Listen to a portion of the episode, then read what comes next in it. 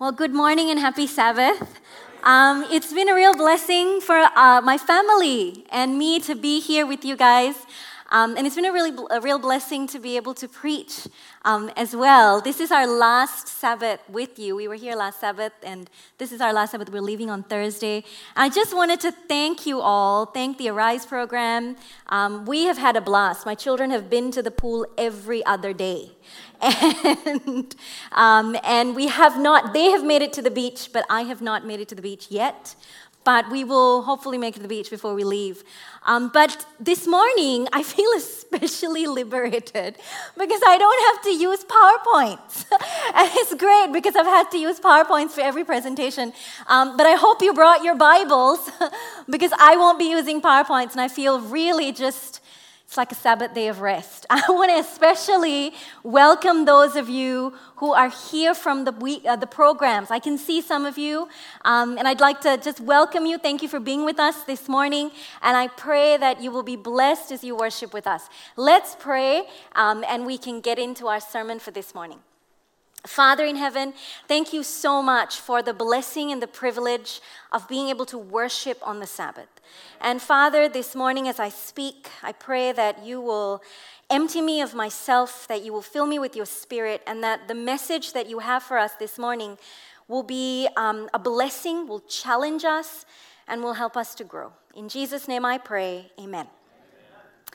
John Calvin had great plans for his life. In 1533, the academic year for the Sorbonne, or the University of Paris, kicked off in October. Uh, at the end of October, the 31st of October, it was a weekend, the 31st of October and the 1st of November. And John Calvin's extremely close friend, Nicholas Cop, had just been appointed as rector of the Sorbonne. Uh, rectors like the vice chancellor, president of the university. The Sorbonne at that time the, the, Sorbonne is still quite a prestigious university, but at that time, the Sorbonne was the most prestigious university, especially because the theological faculty of the Sorbonne was considered the preeminent place to go to if you wanted to settle a theological dispute. Okay, in fact, Martin Luther, some of Martin Luther's work, his 95 Theses, was sent to the Sorbonne for the scholars of the Sorbonne to debate over. Nicholas Cop had been placed in an extremely uh, unique position. Cop was uh, well connected. His dad was the uh, personal physician to the King of France. His brother was well connected in government. And Nicholas had ended up here.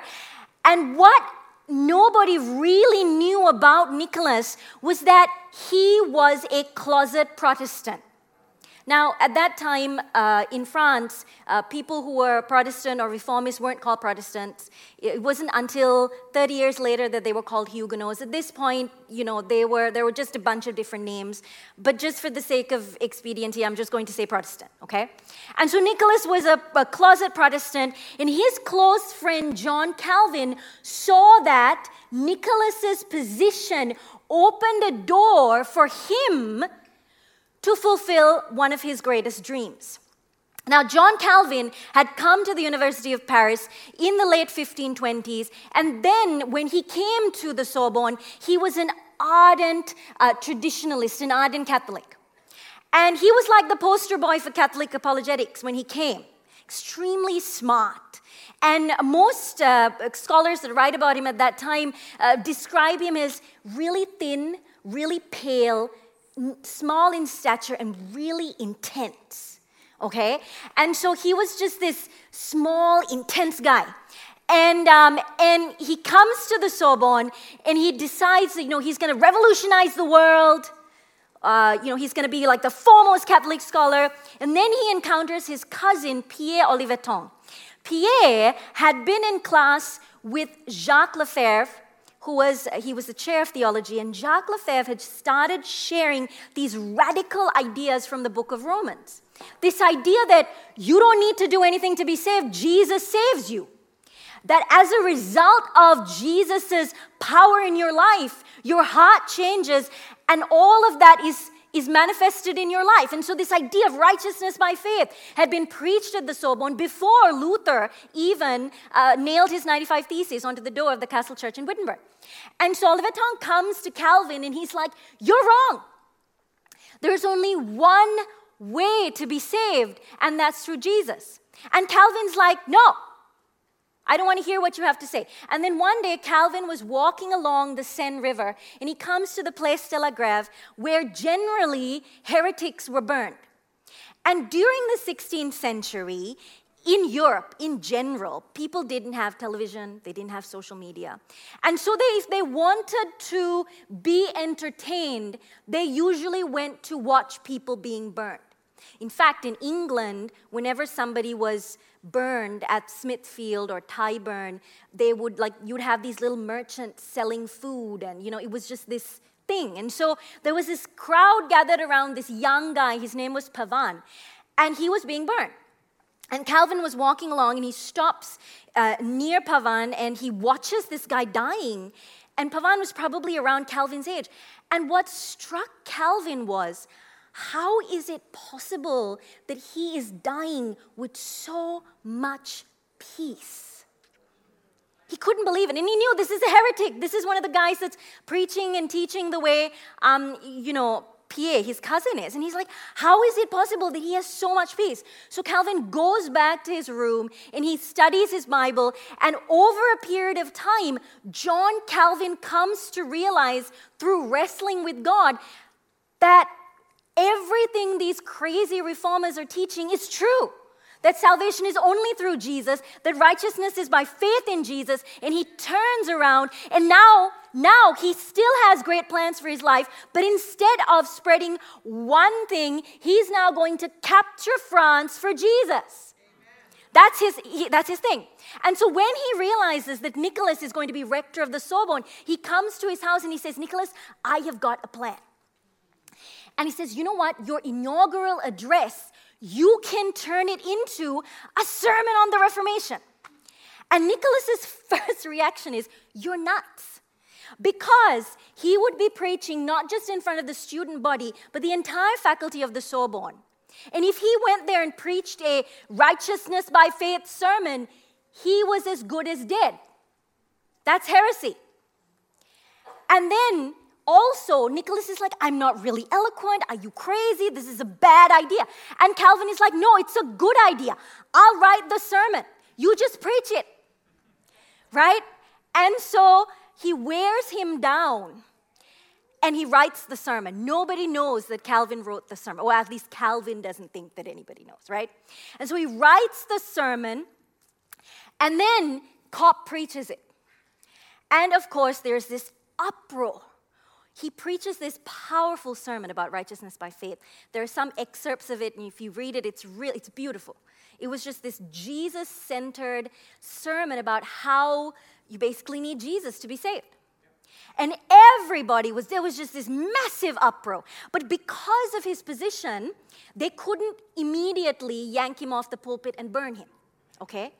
And, uh, and Calvin was like in the background watching watching people getting ready to like tear his friend apart. Thank you. And so, um, and so the sermon ends, and the authorities of Paris, the Parlement of Paris, summons Nicholas Cop to a hearing. We just want to hear what, what happened. You know, why, why did you do this? And so Cop is now walking through the street. This is a true story. He's walking down the street and because he's the rector of the Sorbonne, you know, he has to go in procession. He's wearing his robes, and he's processing down. Uh, he had to cross the little, uh, cross the Seine and uh, go onto the, the little island there where the Notre Dame Cathedral is, because that's where the Parlement was. So he's processing there across the bridge, and there's a crowd lined up to watch him, and somebody from the crowd breaks away, grabs him in a hug, and whispers in his ear, They're going to kill you, run.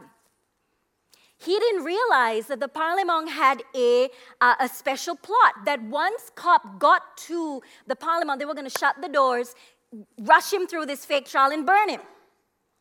So Cop immediately veers off into an alley and he leaves Paris. He gets to Geneva. Now, at this time, Calvin is in his, in his dorm room thinking, this is great. Everything went really well, right? He preached. yeah, he's going to the. Like he's taking the rap for it. I'm safe. I can keep writing. I have big plans for Jesus. I want to win France. And so far, it's all going, all going great, right? What he didn't realize is that he had a tail. Somebody was spying on him. The king's lieutenant had been spying on him, and they knew that Calvin was the guy that had written the sermon. And suddenly he's sitting in his dorm room, and there's a knock on his door, and three of his friends burst in, and they're like, The king's guards are here. And he looks out his window, and sure enough, they're entering the building. So the friends strip his sheets off his bed, tie them up, and lower him out of the window. And he runs. He goes to Stra- he goes first of all he runs into the countryside in, in France. He takes some refuge with the du Tillet family, his friends. He's writing there. He's a little bit discouraged because this is not the plan. Because he had great plans. He was going to win France. He was going to win France from Paris. He had he'd been Bible working in Paris. You know, he'd been door knocking in Paris. He'd been giving Bible studies in Paris. He, he'd gotten Cop to preach this sermon. This was not part of the plan, but he was like, it's okay, it's a small detour. But it, en- it ended up that he had to leave France. He went to Strasbourg and then he went to Geneva. And it was like, this is not part of the plan. When he got to Geneva, and uh, as the story goes, when William Farel met him at the gates of Geneva and he told him, We need you to help in Geneva. And he's like, I don't want to stay in Geneva. Geneva is not, Geneva was not part of the plan. But Calvin ends up staying in Geneva and he, well, um, Calvin did a lot of things that we were probably not the best. But one of the things that Calvin did in Geneva is he started a training school for Bible workers. And that training school trained ministers who then went across the border and started up a church planting movement in, in France. Right? And by the time the French Wars of Religion started, and they had, uh, you know, in the 1560s, they started and they were progressing, there were over 2,000 underground churches in France, mainly because of this little Bible worker training school. Today, that school is known as the University of Geneva, right?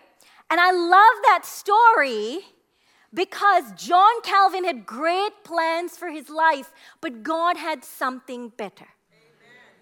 And I love that, right? He was going to win Paris, France for Jesus, and he was going to stay in Paris. And Jesus is like, nope, I want you in Geneva, and you're going to start a Bible worker training school. And where there's just one of you, I'm going to multiply you, and I'm going to win France in a different way. And I love that. Sometimes we have great plans for our lives, but we forget that Jesus has something better.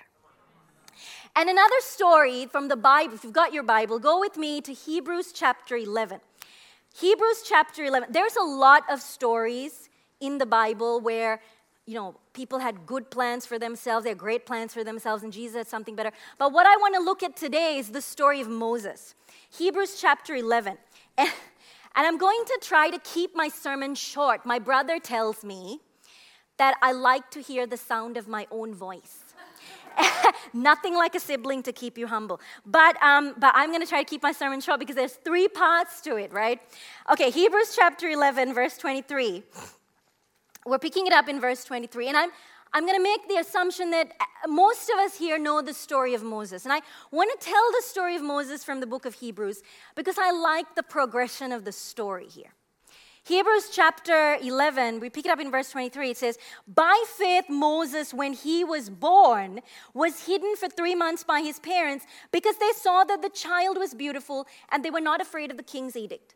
Okay, so Moses' parents, they, he, they have this baby boy born in the midst of this crisis, and they see him and they have great plans for his life.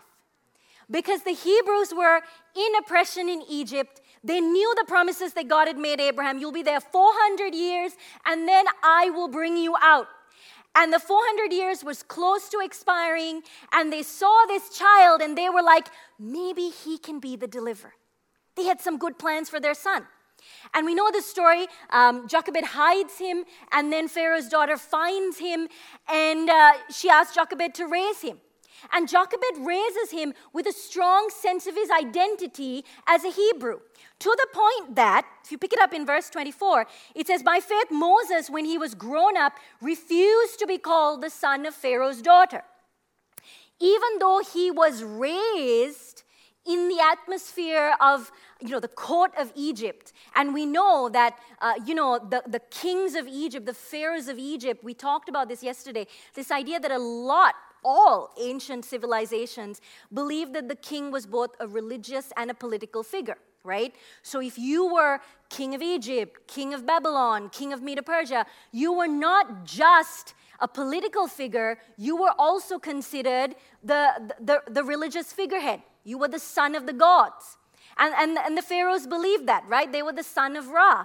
And so for, for Moses to grow up in a temple wasn't just about the political or military might of Egypt, it was also about the religious ideology of Egypt. And so he's growing up in this atmosphere where he's being indoctrinated by uh, Egyptian religious ideology, but what his mother had taught him about biblical ideology was stronger. And so he comes to this point where he's like, no, I choose Jesus because Jesus offers something better. Right? But Moses still had great plans. He, he, he knew the prophecies again. He understood, I'm not going to be part of, I'm not going to be called the son of Pharaoh, Pharaoh's daughter, right? Verse 25, this is what it says. By faith, uh, verse 25, yes, choosing rather to be mistreated with the people of God than to enjoy the ple- fleeting pleasures of sin right? It says he considered the reproach of Christ greater wealth than the treasures of Egypt, for he was looking to the reward. Okay, so not only did Moses realize that Jesus offers him something better, he understood the promises that God had given Abraham and Isaac and Jacob. That it wasn't just that God was going to give them the physical Canaan, he understood that there were eternal realities at stake. That not only did God offer him um, something better in terms of his life plan, God offered him a better country. And so Moses wanted that better country, the better covenant, the better hope. Right? That's why I really like the book of Hebrews, something better, right? And so, and so here's Moses, and he makes his choice. But this is where Moses goes wrong. Because Moses has great plans. He realizes God is calling me for some big work. I'm gonna save my people. Right? If you go with me, keep your finger in Hebrews. We're gonna go back to Exodus. Exodus chapter 5, actually, actually, Exodus chapter 2, my bad. Exodus chapter 2, we pick it up in verse 11.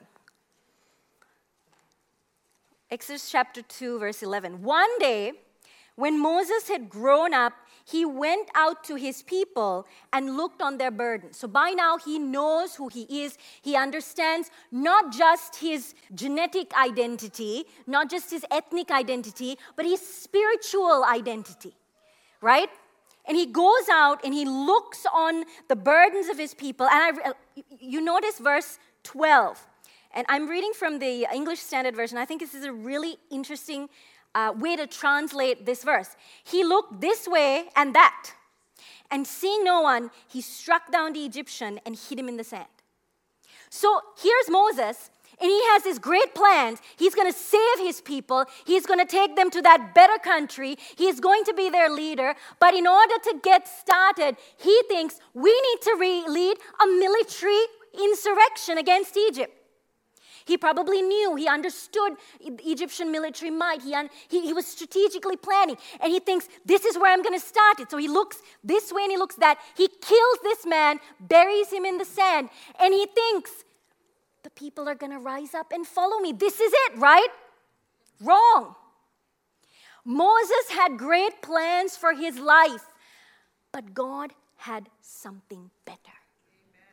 And so here's Moses picking it back up in the book of Hebrews. Um, verse 27 By faith he left Egypt, not being afraid of the anger of the king, for he endured as seeing him who is invis- invisible. And so here's Moses, and he, he leaves because Pharaoh hears that he's murdered an Egyptian. The Israelites are not ready to follow him right? We, we, we know the story. He, he goes one day and he sees these two uh, Israelites disputing, and he tries to arbitrate, and they're like, Who made you a judge? Right? And he realizes his plans are falling apart. And so he thinks it's over, right? Maybe I got it wrong.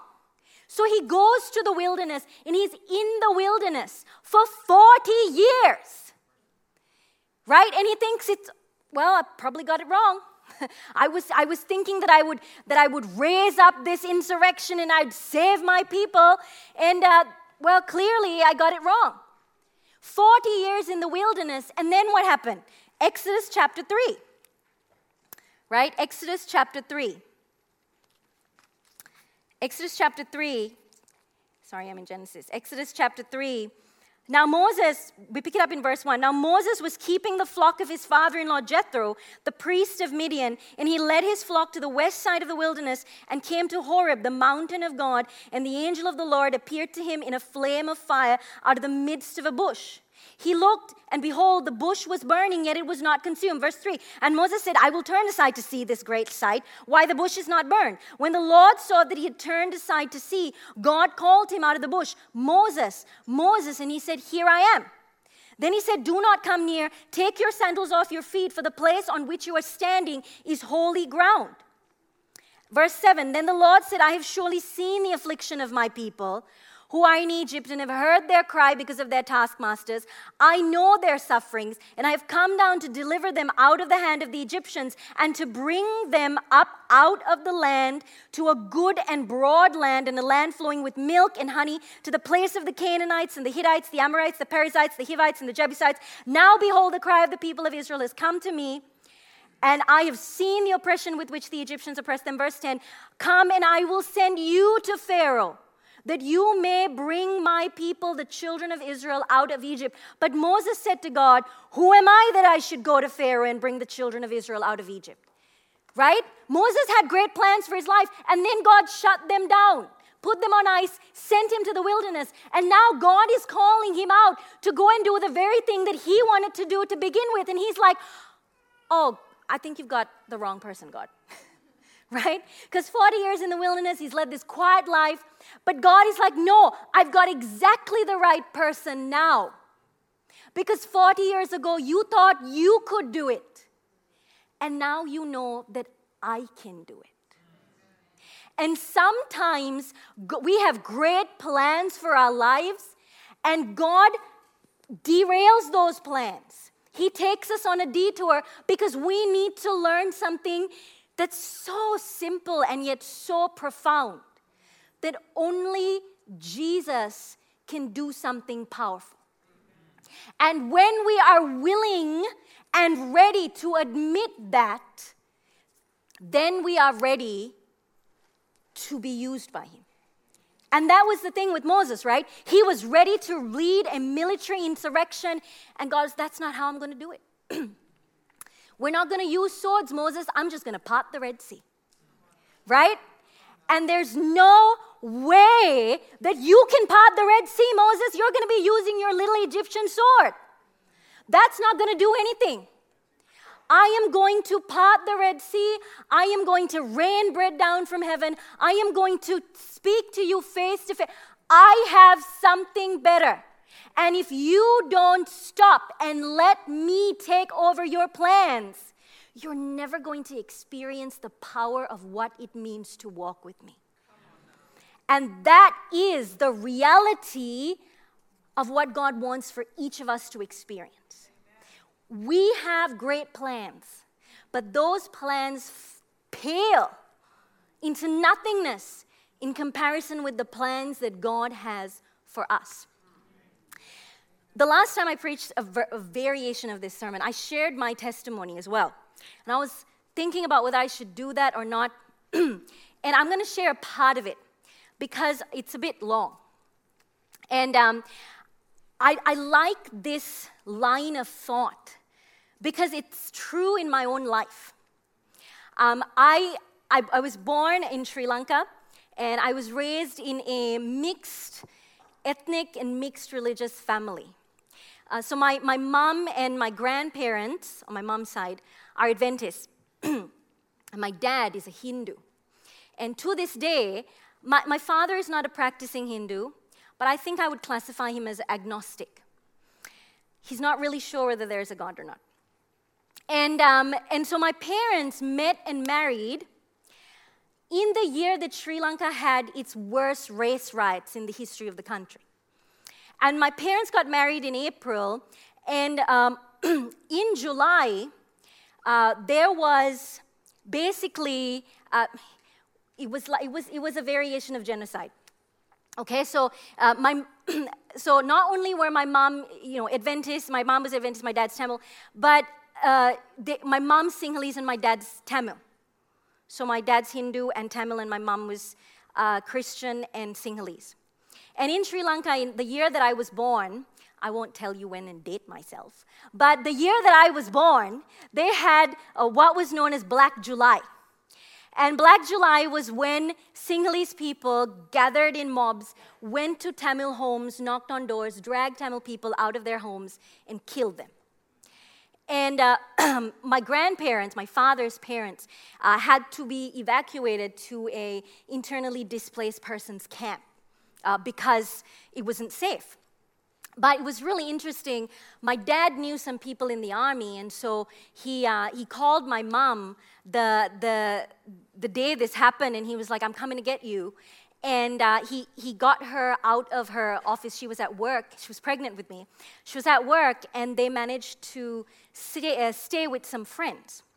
And so I was raised in this uh, really divided, uh, just divided atmosphere okay? So, and it was really interesting because I'm half and half, right? And in Sri Lanka, it's not just your nationality that matters, it's which ethnic group you belong to that really defines you if you're a Sri Lankan.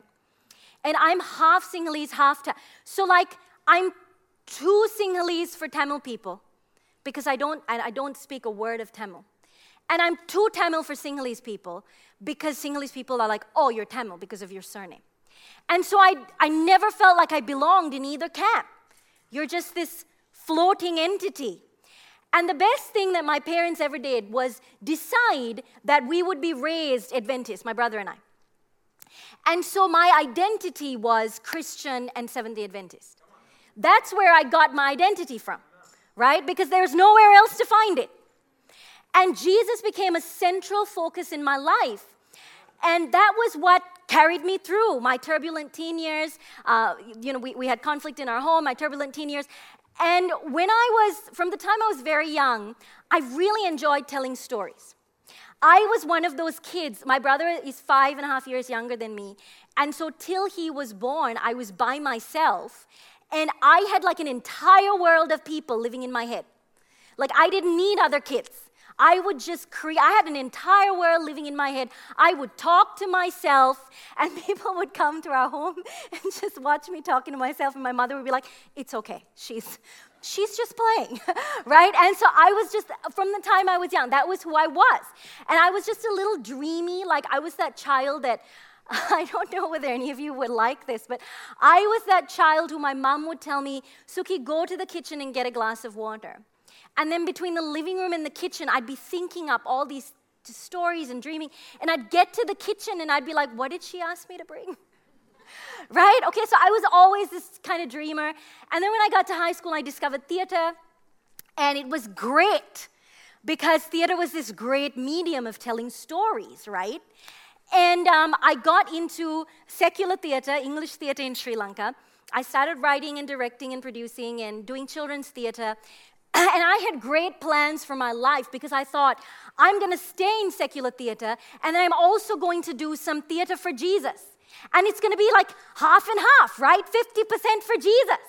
I'm still like kind of doing some here, but I really like the people I'm working with. And besides, I can learn from them right? well, you, there were things you could learn from them, just not the kind of things that you would want to learn as a Christian, right? I remember for me, the, the final straw came when I had gone on this, we'd gone on this, um, it was basically an international theater festival for South Asia. And I was part of the entry from Sri Lanka. And we'd gone to India. The India was the Indian National, the Indian National Theatre was hosting it. And it was great, you know we had like a tour bus and they put us in this hotel and it was great. And, um, and while I was on that trip, um, a couple of things happened. The first thing that happened was our lights guy came up to me and he offered me, well, he didn't pull out a joint, but he was like, I've got some really good weed in my room. Do you want to come over and smoke it? And my first thought was, Are you kidding? Like, we, we crossed an international border and you have like drugs in your bag? This can't be safe. And a lot of the other guys were drinking. And so there was this constant invitation to come out and, you know, smoke with us or drink with us or go out with us. And I realized that I'd come to a place in my life where I needed to make a decision.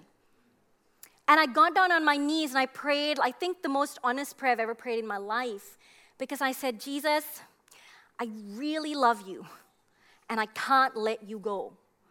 But I really love theater too. And I don't know how I'm to let that go. And I need you to help me. That was what I prayed because I knew I needed to make a decision. I couldn't keep going like one foot in one ditch and the other foot in the other, right? Can't live like that.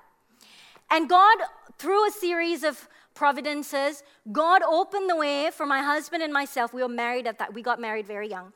And we were married at that time, and we came to Australia. And Australia was God's answer to prayer because it was like God was telling me, okay, I will remove you from this situation where you've got all these friends and all these people and all this community, and I will give you a fresh opportunity to make a different choice. And I love that because God didn't make the choice for me. He just gave me a different set of circumstances to make a better choice. And uh, when I came to Australia, um, I, I, it was, so I went to work on Friday, and then church and Sabbath, and then um, Saturday night we got on a plane and we were in Australia. So, literally, in the space of 48 hours, my entire life was gone right? Because uh, Asela, my husband, he came to work for his company. They had a branch in Sri Lanka, they transferred him. So he just, you know, he was just working with people that he already knew. I was like this fish out of water. And I realized I had two choices. I had brought my resume, my letters of recommendation. I could go back to theater, or I could get back on my knees and say, Jesus, what do you want me to do? And so I got on my knees and I was like, Jesus, what do you want me to do? And we'd gone to, to Preston Church in two weeks. I think it was like the first week that we went to that church or the second week. I can't remember. They, were, they stood up the front and they said, We're going to have the Mark Finley evangelism and we want young people to commit six months of their life to Bible work. And I thought, oh, Bible work, right? And I went home and I sensed the Lord telling me, this, this is it.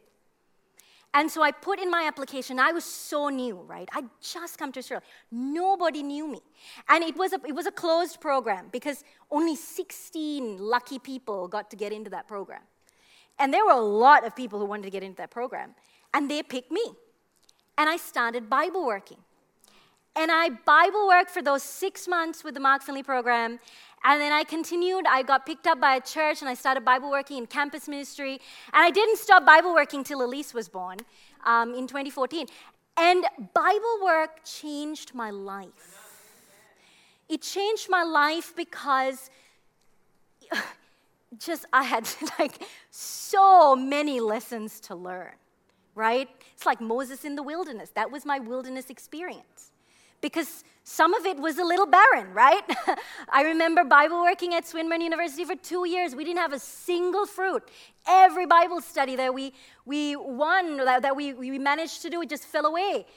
And then there were some amazing experiences, like where we saw young people get, get baptized. And like just last year, one of the, the young men that came to our Bible school table, and we gave him a book, and he came for, uh, for, for he came through Bible studies, and he was just ordained as a pastor. And uh, my friend Lauren and I went for his ordination, and we were like all weepy, like these old mothers, like, oh, our baby, he's like a pastor. It was amazing, right? It was such a blessing to see him. And um, and so it was life changing for me. But I'm still who I am at my core, right? I'm still a storyteller at my core. I'm still a little dreamy. I'm still a little, you know, that's who I am. And I thought that maybe God had shelved that part of me and that was over. but after Elise was born, after Karis was born, God opened doors for me to get back into writing and storytelling. He connected me with lineage. He's connected me with so many different people. I got a chance to write a book, got a chance to meet different people. And He's brought me back almost full circle. And it's so amazing because I had plans for my life. But let me tell you, Jesus' plans for me were so much better. And I just praise God for how He's brought me full circle. And I'm still doing ministry just differently and just in a way that is all for Jesus. Because when I was back in theater, I was half there and half here. And you know, there's no such thing as half and half. Right? And I'm all for Jesus now. And I praise God for what He did in my life. And I want to, to end. I, I, I, I just want to end because I know there's a, a, a bunch of you here, especially you're Bible working, and you're, well, you're, you're doing Arise, and you're not sure.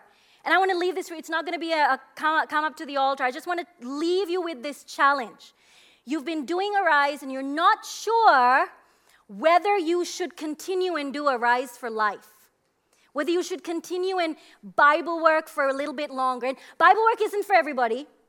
Uh, not long term anybody. I think that every young person should Bible work at least six months in their life, every single one.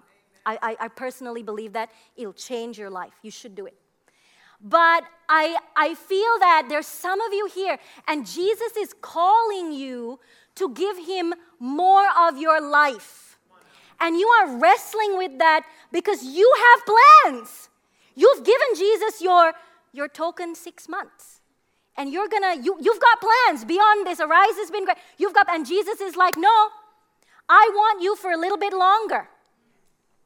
And you are wrestling with that i want to talk to you and i want you to consider this if jesus is calling you to extend your time bible working don't fight it because it will be the best decision you ever make it will change your life and it will prepare you for what Jesus has next. It will not be wasted. Moses' 40 years in the wilderness, he needed it to prepare him for the 40 years with the children of Israel.